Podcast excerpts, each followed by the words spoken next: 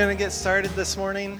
Um, I've got a few announcements before uh, we have a special music group perform for us this morning, and um, also a special speaker that I want to introduce as well.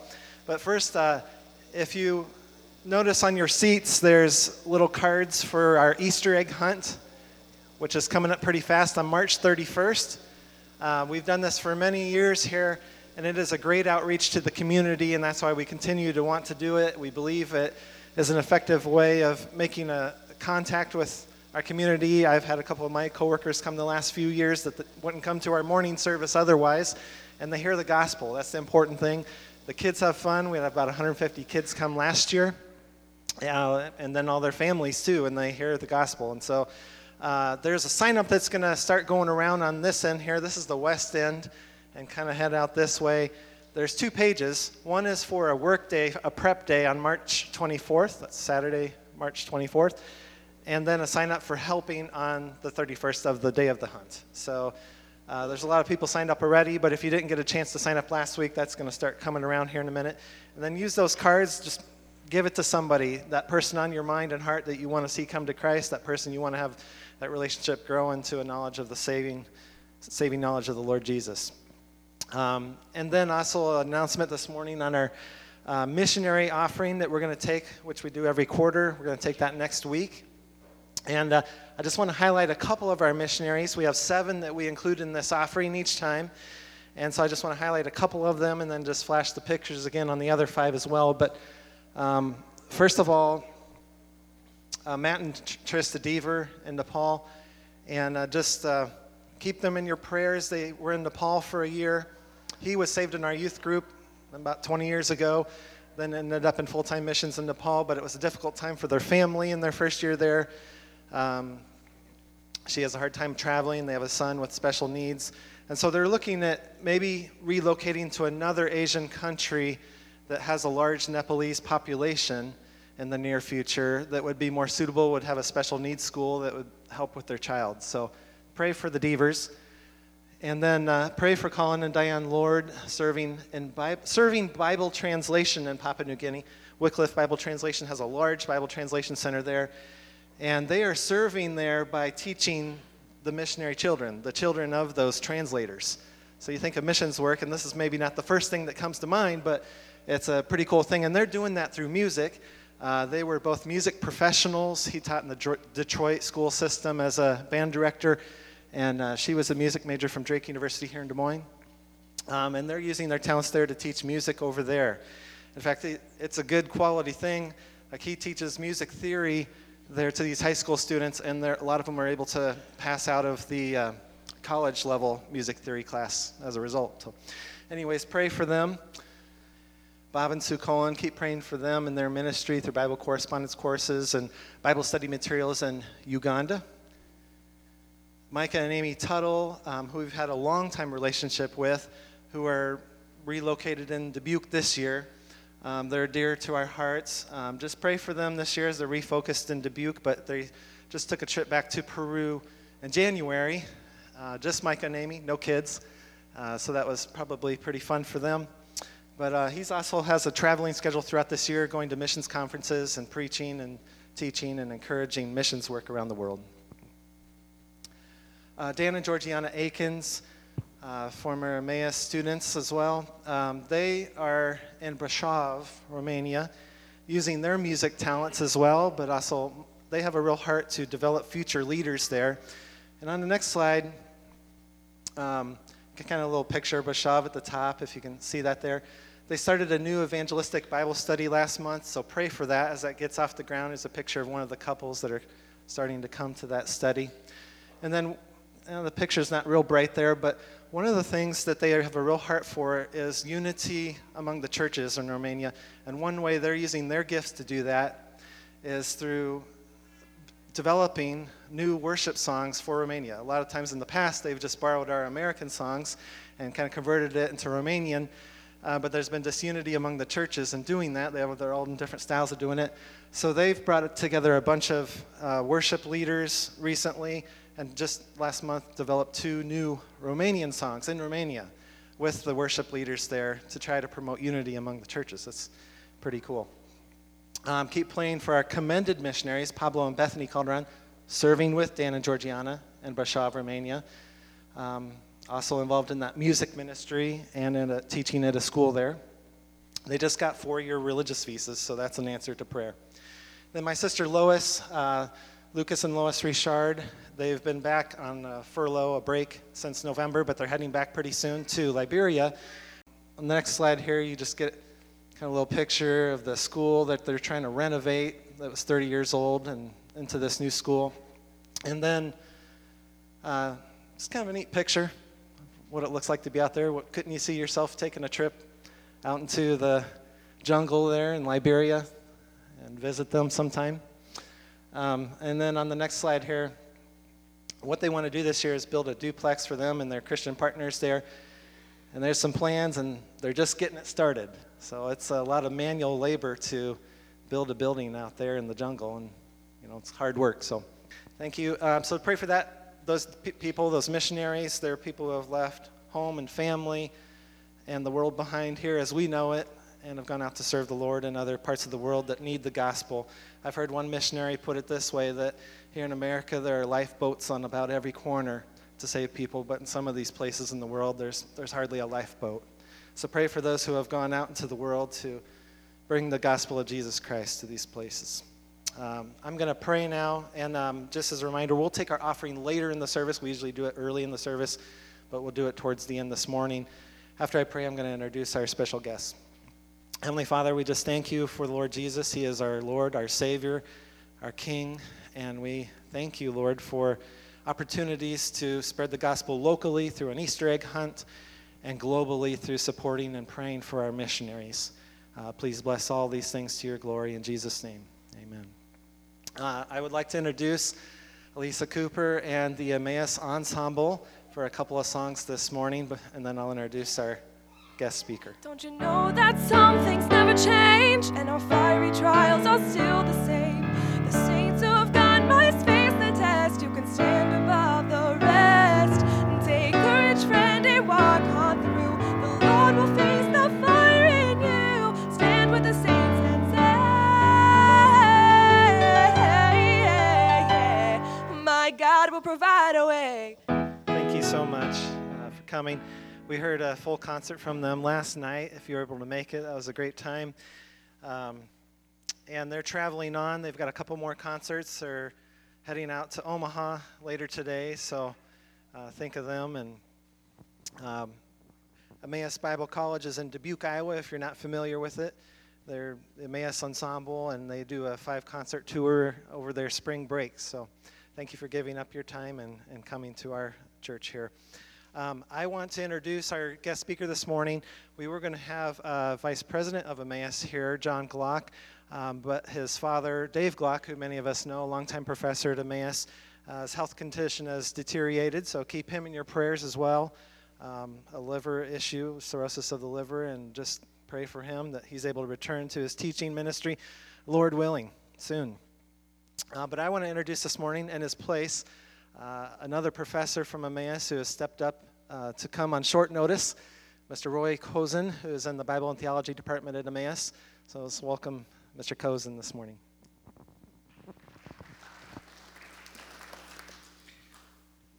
Thank you very much. I appreciate you allowing me to uh, substitute in for John Glock. I know many of you have appreciated his ministry over the years, as I have as well.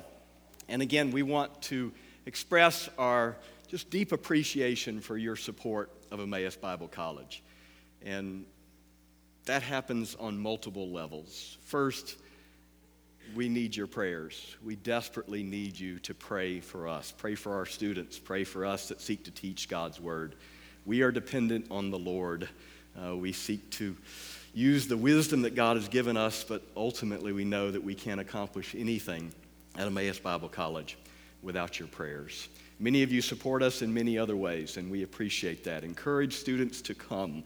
Uh, we believe that God has given us a good purpose to accomplish there, and we have more room uh, to put more students. And we think there's others uh, around the world that need to experience what we offer at Emmaus Bible College. It's not for everyone, but we think it's more for more people than, than students than we have right now. So please, as you just interact with high school students that are considering, wondering what to do, uh, get them to come visit Emmaus Bible College. Uh, like I say, we are not perfect, but the Lord is working. I've only been there a couple of years, and I've just been overwhelmed by our students. They encourage me in so many ways. Uh, they aren't perfect either, and they reveal my imperfections in wonderful ways. But they come with a heart's desire to learn God's Word. And so, if you can encourage them in any way through your prayers or other things you can do to support Emmaus Bible College, I would encourage you to follow the Lord's leading and do that. So, again, I appreciate the opportunity of being able to open God's Word today. But before we open God's Word, I'll ask you just to listen to a story. There was a man who had two sons. The younger son asked his father, Give to me the share of the property that will belong to me. So he divided his property between them. A few days later, the younger son gathered all that he had and traveled to a distant country, and there squandered all his property in desolate living.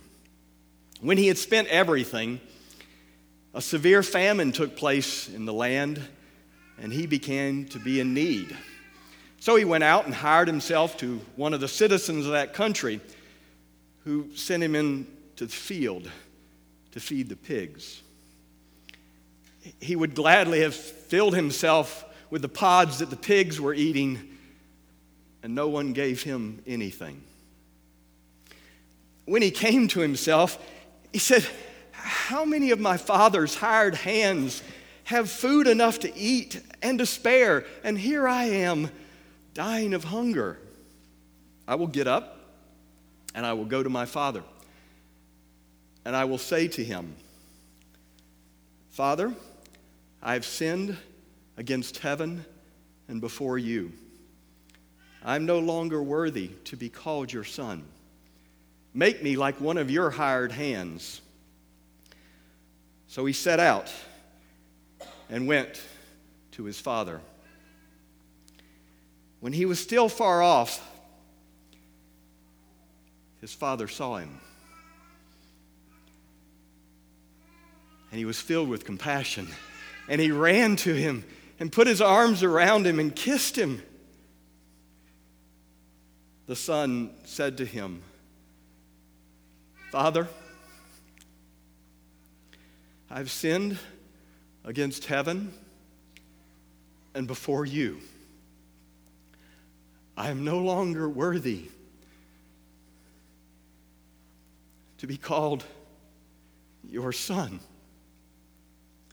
But the father said to the slaves, Quickly, get a robe, the best one, and put it on him, and put a ring on his finger and sandals on his feet. And, and get the fatted calf and kill it, and let us eat and celebrate. For this son of mine was dead and is alive. He was lost and is found.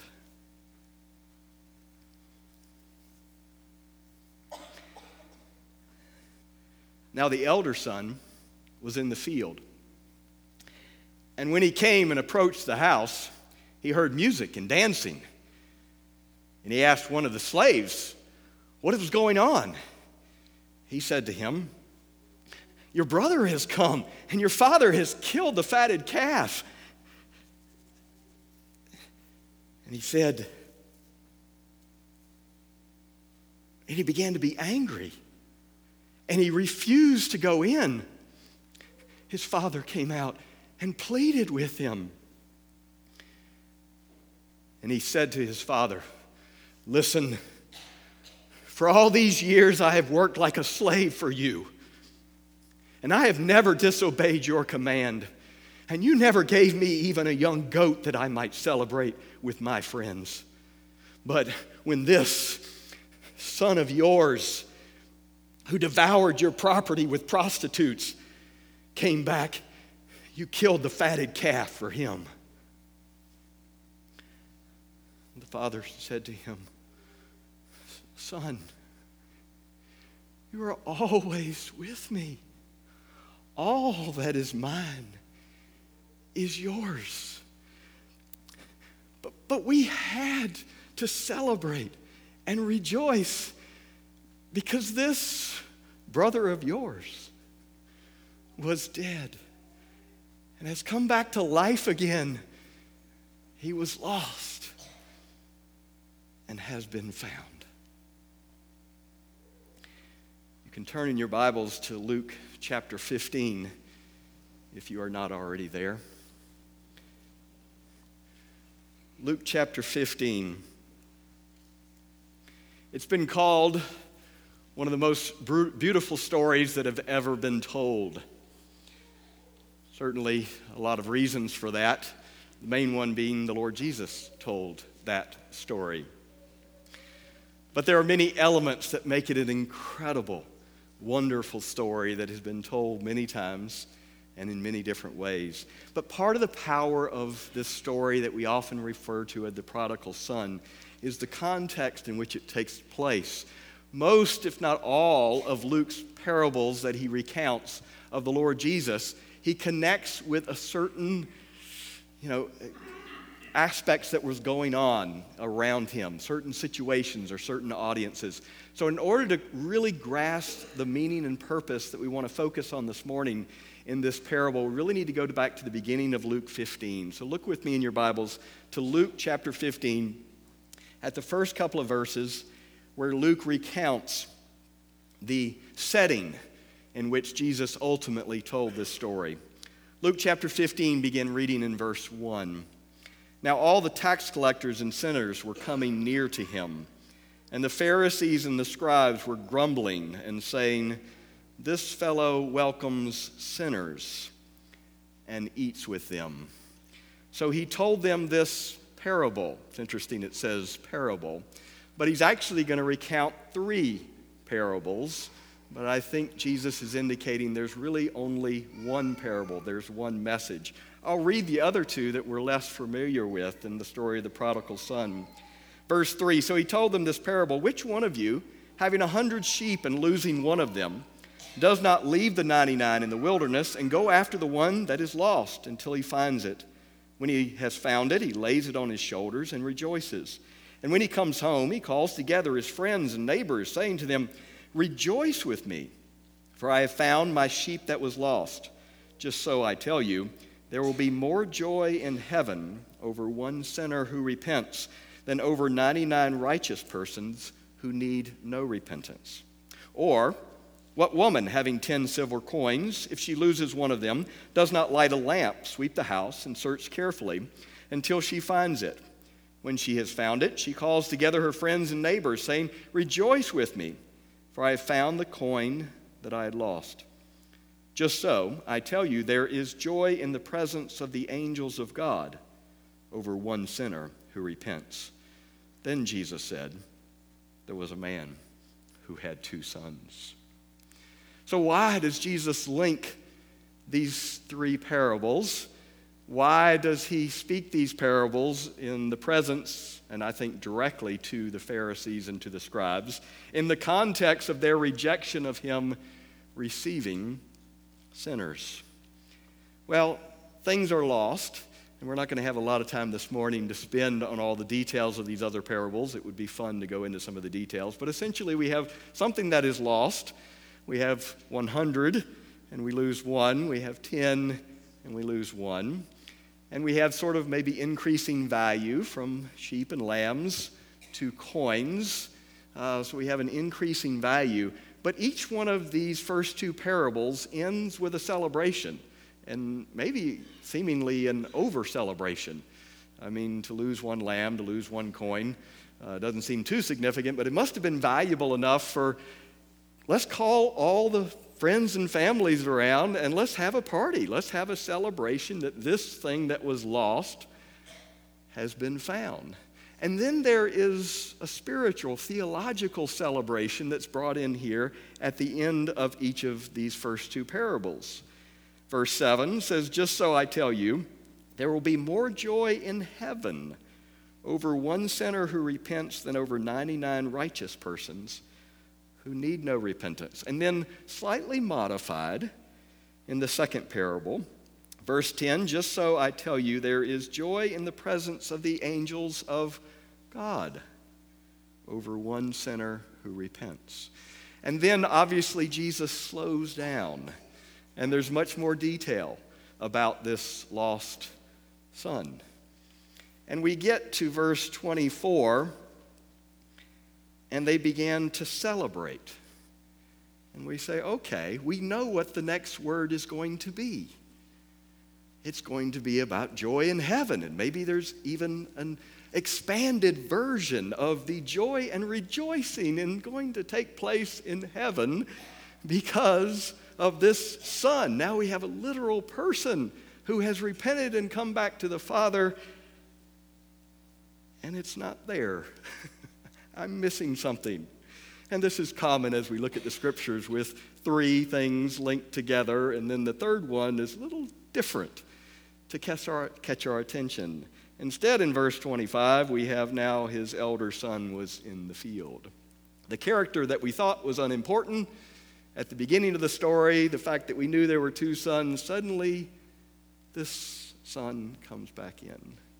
So this morning, I just want to spend a few minutes and focus where I think Jesus is focusing the attention on this parable, and that is on the elder son. Now, please, we could spend a long time recounting the wonder of the prodigal son's return, and we could wrestle with the sincerity of his repentance and in coming back but I'll leave that for another day. We certainly could spend a long time, and we probably should, contemplating the compassion and love of the Father, who certainly represents our good God, who was waiting, who stopped the prodigal son from finishing his confession, and so did not make him as one of his hired hands or servants, but called him back into sonship and back into the family. But I'm going to leave those only as a means of contrasting with the elder brother or the elder son.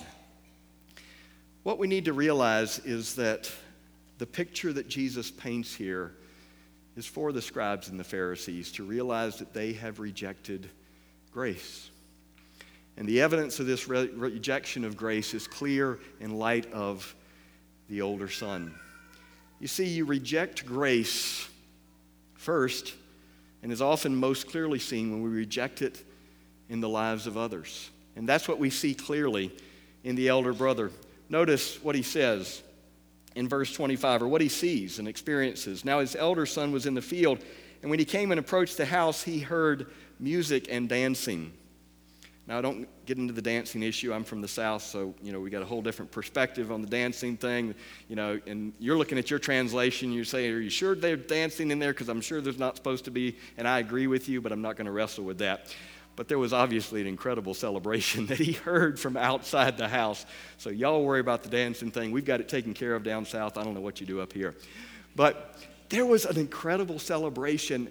And what what did the elder brother respond to rejoicing?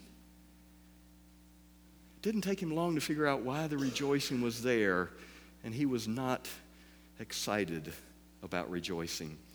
You know, we reject grace and we give evidence of the rejection of grace based on how we respond to rejoicing. We think it sounds easy.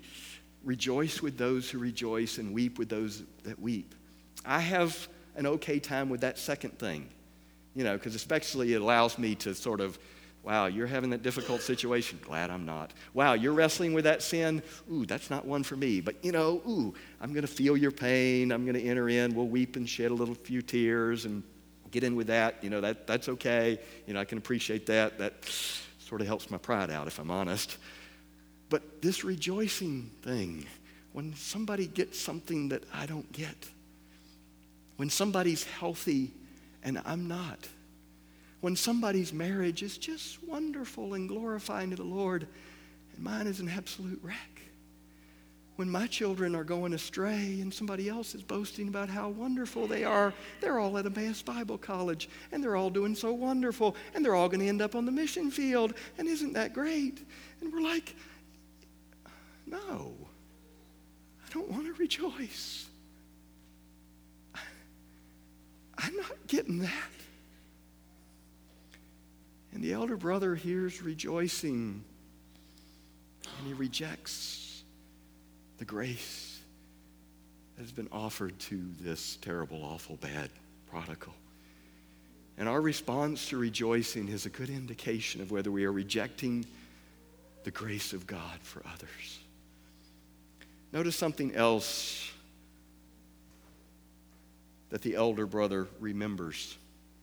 Remember, the father was quick to put on the robe, to put on the ring, to put on the sandals, to kill the fatted calf.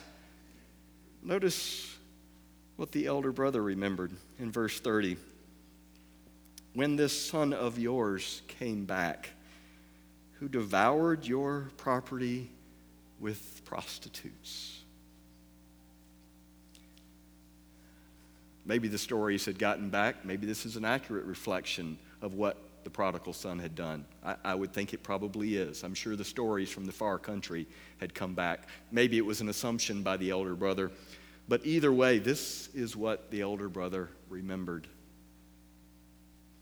the sin. Oh, yeah. Oh, God forgave you. Isn't so? We need to pray for him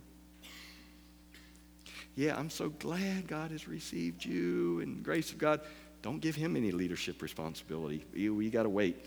We got to see. Because remember what he did, and we'll keep praying about that. Uh, that will influence you a long time. And they're not getting over that easily. No, sirree. I've seen people get affected by that. Been out to that place? Hmm.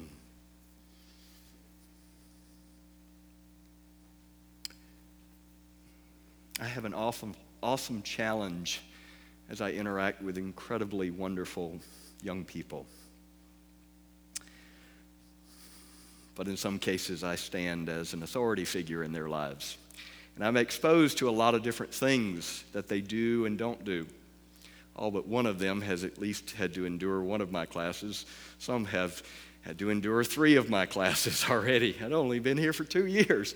We're a small school. They don't have a choice. I know. They go on, you can, uh, what is it, the, the website? Um, rateyourprofessor.com. Yeah, and I'm probably there. But whether they like the rating or not, they don't have a choice. they can only sign up for my class. And so I hear and see a lot, whether they show up for class I'm sorry, I'm talking to the other students. None of these, none of these. I'm, I'm sorry. I, I know what they do on papers. And it's really easy for me to define them in light of those things and remember those things. When I do that, I'm not appreciating, appreciating God's grace working in their lives and also rob an appreciation of God's grace for myself. So I seek to work really hard to not remember numbers or letters. I try and remember names. You know how I'm bad with that too, but I try, I really do. But I don't want to remember numbers and letters. And I don't want to remember sins and failures and faults. If the Father chose who knows everything, to get the robe on, to get the ring on, to get the sandals on, how do I stand and say, no, they can't have God's grace yet? How can I say, I will decide when you are deserving of God's grace? We reject God's grace for others. But the elder brother had another problem. He rejected God's grace for himself. Look down at his response to the father. In verse 28, he became angry and refused to go in. His father came out, began to plead with him, but he answered his father in verse 29 Listen, for all these years I have been working like a slave for you, and I have never disobeyed your command. You reject the grace of God when you're focused on what you do in the field. When you are quick to remind, at least yourself, you wouldn't remind other people, but remind yourself that, wow, I'm, I'm always on time. Sure, what happened to those other people? I always pitch in and serve. I always step up and volunteer. I always serve the way God wants me to serve. And in my mind, at least, and we may let out the words sometimes, we're focused more on what we do in the field. And I can only say this is because I'm a professional older brother. I was good. I kept the rules. I followed what I was supposed to do. I did the commands. And I had the attitude that somehow I deserved God's grace because I had always done what was commanded. I had worked like a slave for God. Surely there's something that I deserve of God's grace. I think there were two words that weren't supposed to be in the same sentence. But we tend, I tend, to want to be reminded of all the stuff I do in the field and think that's somehow connected with God's grace to me. Somehow, because of what I have done or am doing for God, there must be some aspect of God's grace. But the elder brother is not done. Not only is it because of what he's done, he also rejects God's grace because of what he doesn't have. Notice in verse 30, or 30, uh, yeah, 30. But when this son of yours came back who devoured your property with prostitutes, you killed the fatted calf for him. And then back, I'm sorry, back in uh, verse 20, in verse 29. Yet you have never given me even a young goat that I might celebrate with my friends. It's hard, again, to see others blessed by God, and we don't have that. I don't know how long the elder brother had his eye on the fatted calf. He probably for years had watched it get fatter and fatter and fatter. And he thought, I deserve that. Surely I should get some of the celebration. Surely I should enjoy the fatted calf, at least a young goat, something where I could enjoy and have a celebration with my friends. But he ultimately rejected God's grace because he was looking at the things that he didn't have. And he was quick to realize that in a moment, the prodigal son, the younger son, had received all of this stuff, all of these things that he deserved. Now the prodigal son had. Why not me? Why don't I get some of the blessing of God? Why do I struggle with this trial, with this tribulation, with this difficulty? And then this person that hasn't done near the stuff in the field that I have done. We make a big deal. We celebrate. We have a party. You see, the key aspect of the older brother's rejection of God's grace is he didn't understand grace at all. You see, the fatted calf and the ring and the sandals are not grace. They're evidences of grace. They're good gifts. but they're only evidences of grace. And we get hung up sometimes on the evidence of grace rather than grace. And the Father makes it clear what real grace is when he makes the final statement that is not answered at the end. In the last verse, what does the Father say? Verse 32. But we had to, no, I'm sorry, back up one verse. In the last response to the elder brother, verse 31. Then the father said to him, Son, you are always with me, and all that is mine is yours. Do you see how the Father is defining real grace? You are always with me. Now, in a sense, the elder son was not with the father, he was in the field. But the father was saying, You had access to the house. You could have had everything. And in fact, you know, the father split at the beginning. Who was getting the other half? The older brother. It was all his. But he didn't connect the grace of God with the Father. You see, the evidence of grace, the good gifts that God give, all should point us back to God the Father. If the evidences of grace distract us, if the fatted calf, if the robe distracts us from the relationship with the Father, then they're of no value. And that's what the elder brother, he said, I want this stuff. And the father said, You got to want me. Because the only way you can appreciate and enjoy the grace of God is connected with the Father. Only with a relationship with Him. Only joined to Him. And the Father's begging the elder brother, you are always with me. All that I have is yours.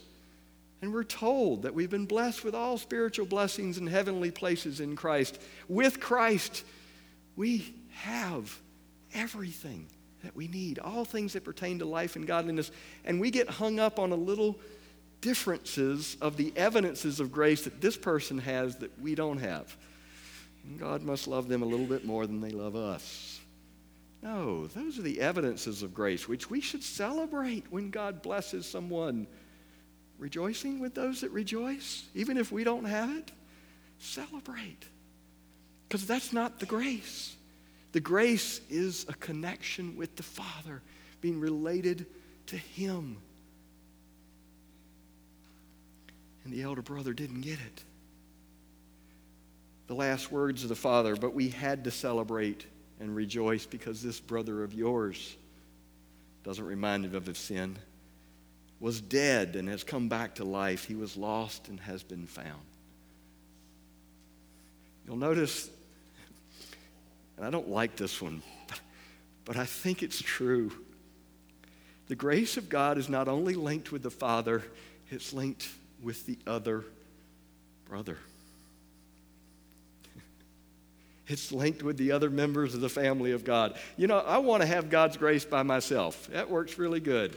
Me and God, quiet time, good. Praising, worshiping Him, praying, it's good. And we do. I'm not denying that we receive God's grace in that context. But God's full measure of grace, I believe, is poured out in the body of Christ.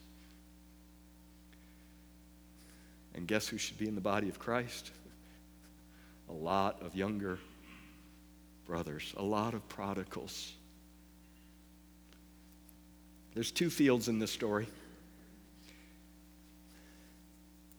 There's the field in the foreign country with the pigs, where the prodigal went.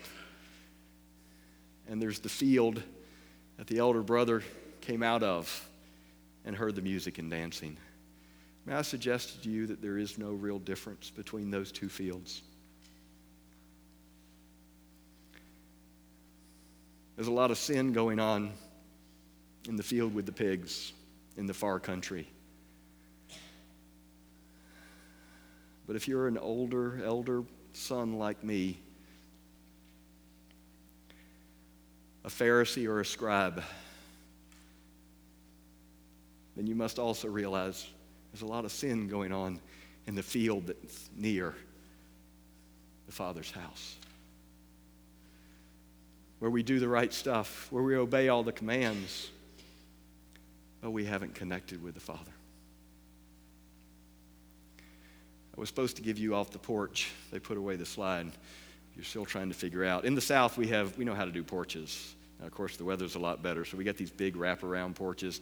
Porches are a fun place to be. We love to be on the porch in the South. Now, probably those big porches happened when before there was air conditioning, and where else were you going to spend the summer? You weren't going to be in the house. You were going to be on the porch, so drinking iced tea, right? Now we have air conditioning, so the porches have gotten smaller. Porches are fun places except in this story. The elder brother refused to go in. He came and approached the house. He heard the music and dancing. He got the invitation from the father to come in and enjoy the celebration. Could he have had just as much of the fatted calf as the younger son? Yeah. Is there a limit to the number of fatted calf that was available? Was they going to run out of the fatted calf? No. Is there a limit to God's grace? Do you think because the younger son gets some of God's grace, there's somehow there's less for you? No, there's plenty. But the only place you could enjoy the celebration was inside the house with the father and with the younger son. Did he still smell a little bit like pig? Maybe.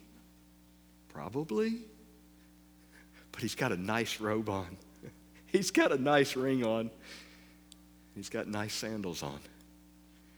And he's having a feast. And he's having a party. And you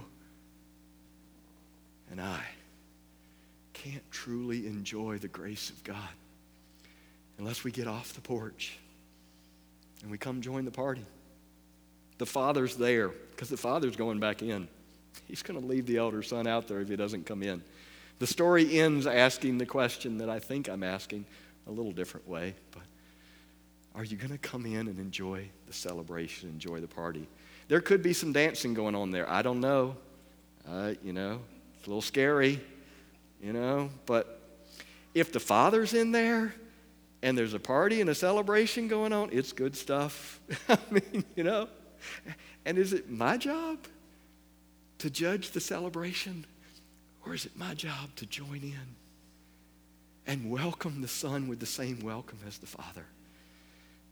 And say, I'm glad you're receiving God's grace. And when you open that door as an elder brother and get off the porch, it might be the first time that you have ever really tasted the grace of God. And let me tell you, only by God's grace did He pull me off the porch. And yeah, it was probably pulling. And helped me to come inside.